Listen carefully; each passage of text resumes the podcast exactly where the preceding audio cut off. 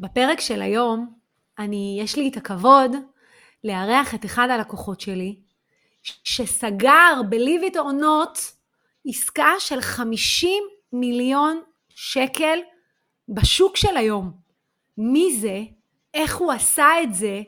ומה יש לנו ללמוד מזה? פתיח ומתחילים.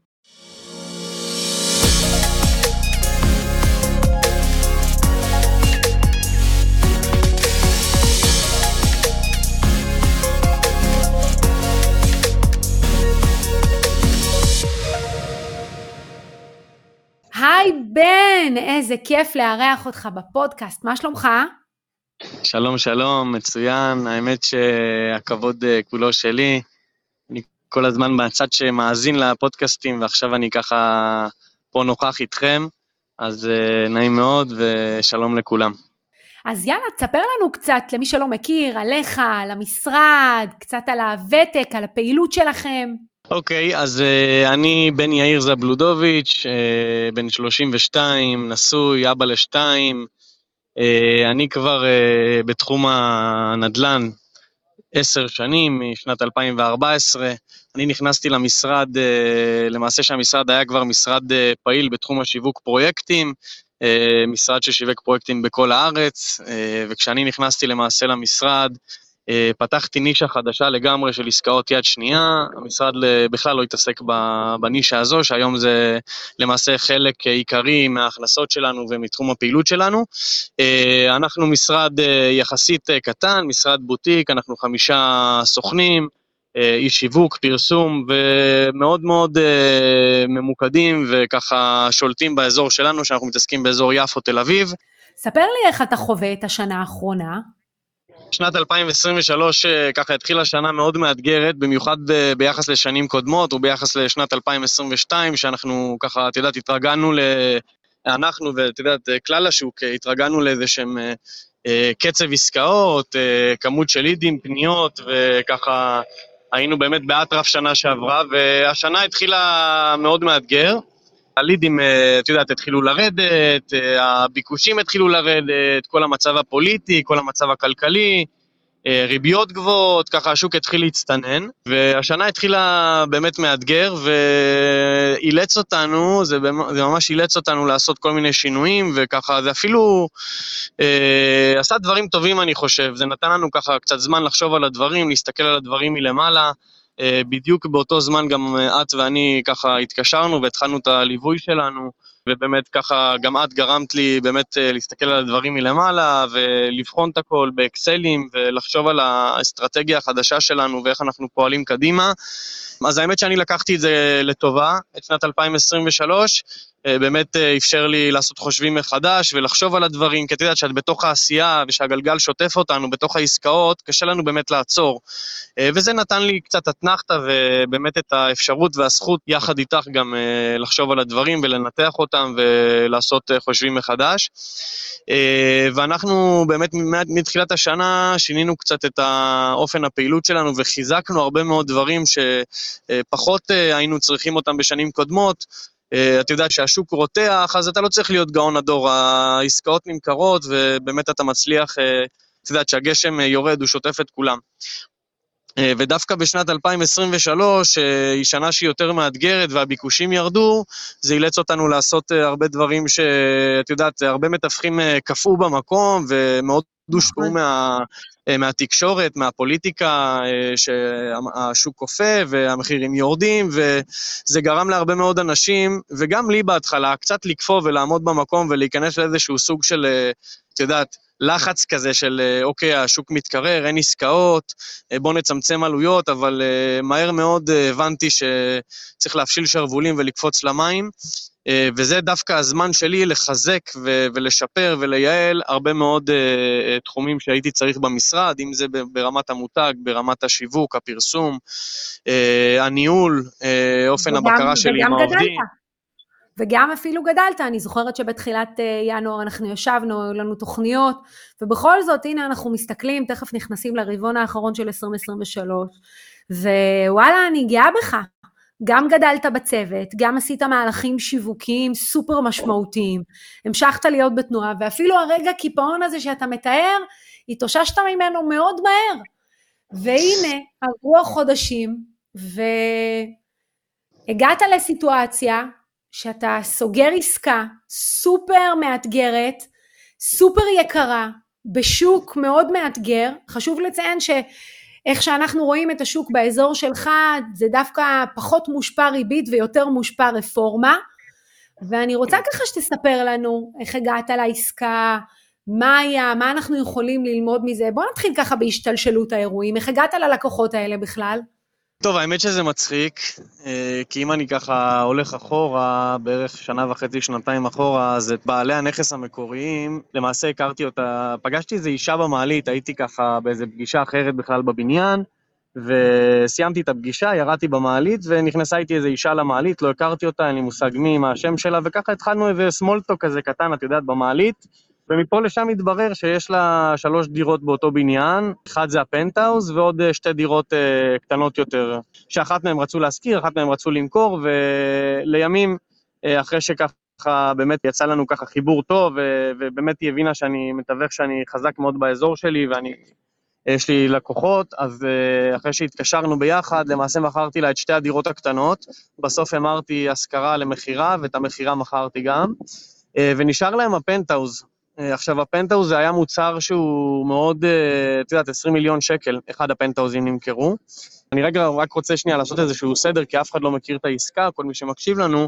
אה, העסקה שעשיתי ב-49, 550 מיליון ש"ח, זו עסקה שלמעשה מכרתי שני פנטהאוזים צמודים. לא של אותו בעל דירה, שני בעלי דירות שונים, ואחד הפנטהאוזים הזה שהתחלתי לדבר עכשיו אה, על האישה שפגשתי אותה במעלית, אה, היא הייתה, אה, היא הייתה בעלת הנכס של הפנטהאוז הזה. אז, אז אחרי שמכרתי לה את שתי הדירות, למעשה הם רצו שאני אטפל בפנטהאוז, שהם רצו להשאיר אותו בסוף, אה, ולמעשה החלטתי שאני הולך אה, להיכנס בזה בכל הכוח, למרות שזה היה פנטהאוז שהוא יחסית יקר, המחיר הראשוני שמכרתי את העסקה הזאת זה מחיר של 20 מיליון שקל על הפנטהאוז הספציפי הזה. כבר היה יקר ביחס לשוק? Uh, כן, כן, uh, תשמעי, למכור uh, עסקה ב-20 מיליון שקל פנטהאוז לרמת מעטפת שצריך עוד לגמור אותו ב-5 מיליון שקל, זה משהו שהוא לא פשוט, זה שיווק שהוא מאתגר, זה לא דירה ב-2, 3, 4, 5 מיליון שקל, שזה הסטנדרט כאילו שאנחנו רגילים למכור היום. הממוצע עסקאות שלנו במשרד היום נע סביב ה-5 מיליון שקל, ופתאום לקחת נכס ב-20 מיליון שקל, זה משהו שהוא, מה שנקרא, מזיז אותך מאזור הנוחות שלך. ועם זאת החלטתי כן אה, ככה לקפוץ למים, והחלטתי שאני כן הולך לטפל בנושא הזה, גייסתי את זה כמובן בבלעדיות, והתחלנו שיווק, ובאמת, אה, ברוך השם, מכרנו את הפנטהאוז הזה, אה, מכרנו את זה למישהו שהוא היום זה שמכר את הפנטהאוז לצרפתים. אז ככה זה מצחיק שבכלל את ההשתלשלות שלי מהעסקה הגדולה הזאת, שזה יצא שמכרתי את אותו פנטהאוז פעמיים, ואז גם מכרתי את השכן שלו, לאותם אה, לקוחות שרכשו עכשיו ב-50 מיליון, כל זה התחיל מהמעלית, כאילו זה, זה, זה מטורף. אז קודם כל אנחנו באמת האמרה שאומרת אה, כדאי להתערבב עם כמה שיותר אנשים, אתה אף פעם לא יודע מי הלקוח הבא שלך, זה ממש כאילו ברמות הכי גבוהות במקרה שלך באותה שיחת מעלית, כי בעצם שווי הנכסים שמכרת דרך אותה לקוחה, בכמה הוא במצטבר? בוא נדבר רק על הלקוחה הספציפית הזאת, היה נכסים בסביבות ה-18 ועוד uh, 10 מיליון שקל, 28 מיליון שקל מאותה פגישה במעלית, שלימים זה נהפך אחרי זה לעוד עסקה של 50 מיליון שקל. Uh, אז תעשו, תעשו את החשבון, ומדובר פה כמעט על 90-100 אה, מיליון שקל מאותה פגישה צנועה במעלית. כמובן שזה, את יודעת, רצף של אירועים והשתלשלויות, וזה לא כזה פשוט. אה, אבל אה, כן, אם מסתכלים על זה ככה בגדול, אז הכל התחיל מאותה מעלית שייצרה לי באמת רצף של עסקאות אה, מדהימות. בוא רגע נבין, כי מה שאתה עשית כאן, בעצם בתהליך שבו הגעת בסוף לעסקה הזו של ה-49, בשיחה המקדימה בעצם אמרת לי שהם לקוחות שפנו אליך בעבר, וככה הקשר איתם, הלקוחות הקונים אני מתכוונת, כן. והקשר איתם ככה יידלל. אבל אתה שמת לב שאת הפנטהאוס שאתה מכרת, שמת לב שאותו לקוח שמכרת לו לא התקדם, ואז מה עשית? כן, אז מה שקורה, אה, כמו שככה התחלנו את השיחה שלנו, אה, שנת 2023 גרמה לנו לצאת הרבה מהמסגרת ולחשוב מחוץ לקופסה. אה, ובגלל קצב העסקאות שהתחיל ככה להאט, אז הבנו במשרד שאנחנו צריכים לעשות הרבה מאוד פעולות. ואחת מהפעולות שהתחלנו לעשות, שנגרם לי לעשות, זה ככה, חשבתי על אותם לקוחות שהמשא ומתן איתם בזמנו לא התקדם. כי למעשה אותם לקוחות שרכשו עכשיו את שני הפנטהאוזים, זה לקוחות שכבר לפני כשנה, שנה וחצי התנהלנו איתם, והעסקה לא יצאה איתם לפועל, אה, בסוף מכרתי את אותו אחד, את אחד הפנטהאוזים ב-18 מיליון, והם היו, הם מראש אה, כיוונו לפנטהאוז של 400 מטר, כלומר הייתי חייב לחבר להם שתי דירות. ובעסקה הקודמת, כלומר ב, ב, אה, לפני שנה, שנה וחצי, העסקה איתם לא התקדמה. ומכרתי את, הנכ... את אחד הפנטהאוזים למישהו אחר, וראיתי ככה שעבר כבר תקופה די ארוכה, והרי מכרתי את הפנטהאוז ברמת מעטפת, ואני ככה מסתובב הרבה באזור המומחיות שלי, ואני כל הזמן בודק ו... אה, ככה עם יד על הדופק על הדברים, גם עסקאות שעשיתי וגם עסקאות שאני ככה, את יודעת, חדשות בשוק. וראיתי שהפנטהאוז עדיין אה, נשאר ברמת מעטפת. אה, ואני ידעתי ככה ב state of mind שלי שהלקוחות עדיין מחפשים, ומוצר כזה של 400-450 מטר, עם מרפסת של 200 מטר, עם בריכה מול הים, זה אין הרבה כאלה. אין הרבה כאלה, ו... וידעתי שהם עדיין לא מצאו נכס, ופשוט הרמתי טלפון לאותו מוכר, שבזמנו הוא קנה את הדירה למעשה לפני שנה וחצי. אני רוצה רגע שנייה לעצור אותנו שנייה, רגע ולהתבונן. ברמת תהליך העבודה. יכלת להניח הנחות יסוד שבאות ואומרות, וואלה, לא יודע אם כדאי להתקשר אליהם, לא יודע אם בכלל יכול להיות לי כאן משהו, אולי עדיף שלא, אבל באת בגישה אופטימית, אמרת, רגע, הם מחפשים משהו מיוחד. הסיכוי שלהם למצוא את המשהו המיוחד הזה הוא מאוד נמוך. מה אכפת לי? אני אחזור, אני גם ככה חוזר לכולם. מה שקשה לי הרבה עם המתווכים זה שהם לא חוזרים ללקוחות, אומרים, לא, כנראה הקונה הזה כבר לא רלוונטי. ואני אומרת, איך אתה יודע? אם לא עדכנת את הסטטוס שלו ולא חזרת אליו ולא בדקת אם הוא מצא איך אתה יודע שהוא עדיין לא מחפש? אז מקסימום התקשרת ל-30 לקוחות, ומתוכם רק אחד, שניים רלוונטיים, ורק אחד, מאחד מהם תצא עסקה. שווה או לא שווה? זה מפריע לי הקטע הזה שהמתווכים לא עושים את התהליך הזה, אלא מניחים הנחות יסוד שהקונה הוא קונה לא רלוונטי, ואתה לא עשית את זה. אתה אמרת אני אתקשר אליהם, אני ארים להם טלפון, אתה אפילו לא ידעת אם הפנטהאוס ברמת מעטפת נועד למכירה, ובכל זאת אמרת קודם נרים טלפון, נראה מה המצב שלהם, נכון?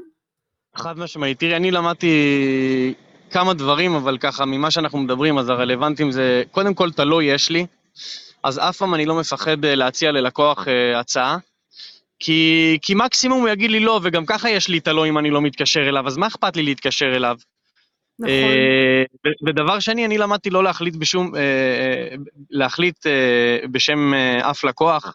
אני בסוף לא זה שקונה את הדירה. והרבה פעמים uh, יש לנו איזה שהן הנחות יסוד, כן, הלקוח הזה הוא רציני, כן, הוא מתאים לזה, כן, הוא לא מתאים לזה. אה, אני כמובן לא אומר לשלוח כל דבר לכל לקוח, כי בסוף גם אה, יש פה איזשהו פאק באמינות מבחינת המתווך, ו... אבל, אבל בסופו של יום, אני אומר, אל תניחו הנחות יסוד, אתם לא מחליטים, אתם לא אלה שקונים, שלח לחמך, אני מאוד מאמין בזה, ו... והנה, בסוף יצא מזה גם טוב. אז הרמת להם טלפון והבנת ש... שהם עדיין אה, מעוניינים לרכוש. אני יצרתי קשר עם שני בעלי, עם שני בעלי הדירות, שני הפנטהאוזים הצמודים, ניהלנו משא ומתן שלקח כשלושה, ארבעה חודשים. לא היה לך מוזר לפנות ללקוח שמכרת לו רק לפני זמן מה ולהציע לו, שליווית אותו כאילו כקונה, ולהציע לו למכור את הבית? זה לא הרגיש לך מוזר? ממש לא. גם כאן לא הנחת הנחות יסוד שהוא לא ירצה למכור. אמרת, מה אכפת לי, אני אנסה, את הלא כבר יש לי. זאת הייתה אותה גישה. לגמרי. ואז הבנת שהוא רוצה למכור, ומה, היה קשה תכנונית? כי בכל זאת היה צריך לאחד שני פנטהאוזים, היה שם קושי גם בהיבט הזה? אה, האמת שכן, היה קושי, כי למעשה אה, בין שני הפנטהאוזים יש איזשהו קיר שהוא די תומך. אה, אפשר לומר, וכדי אה, לפתוח אותו, את אותו קיר, אה, היינו צריכים להשיג את הקונסטרוקטור שבנה את הבניין, וככה מבדיקות שעשיתי הצלחתי להגיע לאותו קונסטרוקטור, ובסופו של יום הוא גם נתן להם חוות דעת מקצועית שכן אפשרי לעשות את זה, יש כל מיני פתרונות ואלטרנטיבות, ו... וכן, פתרנו גם את הנושא הזה. תגיד שאלה, ותגיד לי את האמת. יום לפני החתימה, בלילה, נרדמת או נשארת ער? אה, האמת שנרדמתי מצוין, הלכתי לישון ממש טוב, יותר טוב מברגיל. אחרי עשר שנים שאני כבר נמצא בתחום, פיתחתי לעצמי איזושהי אה, שכבה של חוסן מנטלי, שאני כבר, אה, לטוב או לרע, אני לא מתרגש מהצלחות ולא מתרגש מנפילות. אני למדתי שבתחום הזה צריך כל הזמן אה, להמשיך קדימה. אה, אני לא אומר שבנפילות לא צריך ללמוד מהם, ואני לא אומר שבהצלחות לא צריך אה, לטפוח על השכם ובאמת אה, לשמוח בהצלחות. אני רק אומר שאחרי הרבה שנים כבר פיתחתי איזשהו חוסן, שאני יושן מצוין גם לפני עסקה של 50 מיליון שקל. תגיד, בכלל, באופן כללי, איך אתה מתמודד עם ההיי של המקצוע, עם הקשיים, עם העונתיות? איך, איפה זה פוגש אותך? תראי, אני חושב שכל עסק, בסופו של יום, יש לו סוג של עונתיות ויש לו עליות וירידות. Uh, הסוג של העסק שלנו זה סוג שאני מדבר על מתווכים שעובדים uh, במשרדים, ובכלל כל מי שמתעסק בתחום הנדל"ן, אין פה, פה שכר בסיס, וזה למעשה אחד הקשיים הכי גדולים והאתגרים הכי גדולים בתחום שלנו, כי הרבה מאוד אנשים uh, רואים שזה כסף גדול, אבל אחרי כמה חודשים מתייאשים ופורשים. Uh, אני חייב לומר שבכל דבר בחיים, צריך התמדה, והתמדה זה הנוסחה להצלחה, ואם בסוף אנחנו עושים מה שאנחנו אוהבים, אה, ואנחנו מתמידים, ואנחנו משתדלים להיות הכי מקצועיים והכי טובים, אז אין, אין סיכוי שלא נצליח. אם יש מתווך או מתווכת מתחילים שמקשיבים לנו עכשיו, מה היית רוצה להגיד להם? מה שלושה טיפים הכי חשובים שהם צריכים להבין? אני חושב שאחד הדברים שבאמת uh, צריכים לזכור בתחום שלנו, העסק שלנו לטווח ארוך, הוא לא לטווח קצר. כל מי שמחפש לעשות מיליון דולר uh, בשנה, בשנה הראשונה שלו, אז uh, זה כנראה שזה לא יקרה. יכול להיות שאם אתה ממש מולטי טאלנט אז, ונפלת למקום הנכון, אז כן, אבל צריכים תמיד לזכור שהעסק שלנו הוא ללונג רן, וככל שנמשיך להתמיד בפעולות הנכונות לאורך זמן, זה בסוף איזה מין כדור שלג שחוזר אלינו. כי אם אתם תעבדו נכון, ותתמידו ותהיו הכי טובים בתחום שלכם, הלקוחות ימליצו עליכם ויחזרו אליכם. ולאט לאט מניסיונות של גיוס, מפגישות גיוס אה, אה, לא פשוטות ומאתגרות ואפילו מעייפות, לאט לאט הפניות אה, יתחילו לחזור אליכם, ואנשים כבר ירצו שתעבדו, שתייצגו אותם. אז אה, זה קודם כל באמת טיפ שהוא מאוד חשוב. אה, העסק שלנו לטווח ארוך, תפסיקו לחשוב בקטן ולרצות להרוויח להיות אה, מיליונרים כזה מהר, כי זה, כי זה לא עובד. ומי שחושב ככה הוא פשוט פורש מהר מאוד מהתחום. והטיפ השני שלי זה באמת להתמקד באזור מומחיות, כי בזכות הדבר הזה הצלחתי גם להגיע לפנטהאוז השני. אה, יש לי היכרות אה, גדולה מאוד אה, עם רוב בעלי הנכסים שנמצאים פה באזור, ובזכות זה אני יודע להגיע לכל אחד. והטיפ השלישי שלי הוא באמת כל הזמן להתמקצע, גם אצלי במשרד, ביחד עם מיכל אביב. אנחנו כל הזמן שומרים על רמת האנרגיה גבוהה וגם ברמת המקצועיות. אה, של כל הסוכנים, אז כל הזמן תקפידו כל הזמן לחדד אה, את הגרזן ולהיות הכי טובים בתחום שלכם. אני זוכרת שרק הכרנו, אה, באמת היה, היה לך את הדילמה לעשות את הסוויץ' המשמעותי בין הצד של פיתוח המשרד, הגדילה שלו, גיוס סוכנים ובכלל ניהול של אופרציה, לבין ה, כל הזמן, ה, נקרא לזה, ה, המקום הבטוח של ההצלחות, אה, להמשיך לייצר את העסקאות, להמשיך להיות אה, מה שנקרא ברצפת המכירה. מה גרם לך לעשות את השינוי ולרצות לגדול ולהתפתח ולהגדיל את המשרד, להגדיל את הפעילות, ועכשיו יש לך עוד כמה תוכניות מאוד משמעותיות לגדילה של המשרד. אז מה גרם לך לעשות את הסוויץ' הזה? אה, תראי, האמת שקודם כל יש את חוק המספרים הגדולים שאנחנו מבינים אה, מהר מאוד שבסופו של יום, ככל שנגדל, אז ככה נוכל גם, אה, את יודעת, להגדיל את העסק, את הרווחים ואת העסקאות. אז uh, מי שככה מכיר את חוק המספרים הגדולים, אז uh, מבין את החשיבות של הדבר הזה. ודבר נוסף, אני יכול להגיד שאחרי עשר שנים שאני כבר uh, ככה מתווך uh, מומחה מאוד ב, ב, uh, באזור שלי, בתחום שלי ובכללי, אני אחד שאוהב ככה לקחת את הדברים ברצינות ולא ככה... אני אף פעם לא הייתי מאלה שרק מציגים דירה, אני באמת הייתי, אהבתי לעטוף uh, מההתחלה, מא' ועד ת' את העסקה ואת הלקוח. אה, ובגלל זה גם, אה, ברוך השם, אה, אנחנו באמת יצרנו את השם שלנו בכבוד, מה שנקרא. וגם למעשה, תשמעי, אני אחרי עשר שנים שככה באמת אה, עבדתי קשה מאוד. אה, אני החלטתי שאני כן רוצה אה, לחנוך, וגם אפילו אפשר קצת לשנות את אה, תחום התיווך ואיך שאנשים תופסים אותו, אה, וחשוב לי מאוד להעביר את כל הידע והניסיון שלי גם לסוכנים שעובדים איתי במשרד, ובאמת אני מרגיש שהיום שההצלחה שלי זה ברגע שהסוכנים מצליחים, ואני רואה שהם מצליחים לגדול, ובאמת לעשות עוד עסקה ועוד עסקה, והשת"פים ביניהם, והכל מצליח גם להיות, שלא רק אני כל הזמן בפרונט, אז זה מבחינתי אה, מהווה אתגר חדש, ו- ו- וזאת ההצלחה מבחינתי. מה נותן לך השראה? מאיפה אתה שואב השראה? מיכל אביב. די, די, ריגשת. איזה חמוד. תודה, תודה על הפרגון.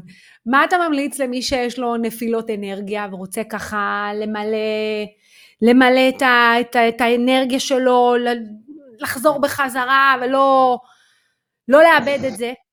מה אתה אוקיי, אז אני, כש, אני כשנופלת לי האנרגיה, אמ, אני חייב לומר שאני ככה בשנתיים האחרונות התחלתי מאוד להקפיד על ספורט, ואני חושב שזה אחד הדברים אה, הכי חשובים שצריכים בכלל בחיים לעשות, כי הספורט אה, למעשה משחרר אותנו, ולי אישית הוא עושה מאוד טוב, אז אני כשאני ככה במתח, בלחץ, בעצבים, אני יוצא לרוץ חמישה, עשרה קילומטר, אה, וזה מה שעושה לי הכי טוב. וואו, אני מאחלת לך שהשנה הזו תיסגר, ואני יודעת שיש כמה תוכניות חשובות וגדולות, אנחנו נעשה הכל שהם יקרו, ותודה, תודה רבה שהתארחת בפודקאסט שלנו היום. מיכל, אני רוצה להגיד לך תודה רבה, תודה על הזכות שאת אה, ככה מארחת אותי בפודקאסט שלך, ואני באמת, אה, לא בשביל משהו, אני באמת רוצה להמליץ עלייך לכל המאזינים. כי באמת את אחד הסיבות שהצלחתי ככה להסתכל על הדברים מלמעלה, ולא להמשיך לשקוע בתוך העסקאות, לשקוע במרכאות, כי עסקאות זה טוב, אבל מצד שני אנחנו גם צריכים לפעמים לקחת איזשהו צעד אחורה ולהסתכל על הדברים מלמעלה, ובאמת הרבה פעמים דחפת אותי איפה שככה עשיתי צעד קדימה, צעד אחורה, הרבה פעמים דחפת אותי, ואני רוצה להגיד לך תודה רבה, ותודה על הזכות אה, להתארח אצלך בפודקאסט. תודה, תודה. ואתם המאזינים, אני מקווה שקיבלתם השראה והבנתם שבעסק הזה אין באמת גבולות. הגבול היחיד הוא זה שאתה מציב לעצמך. נתראה בפרק הבא.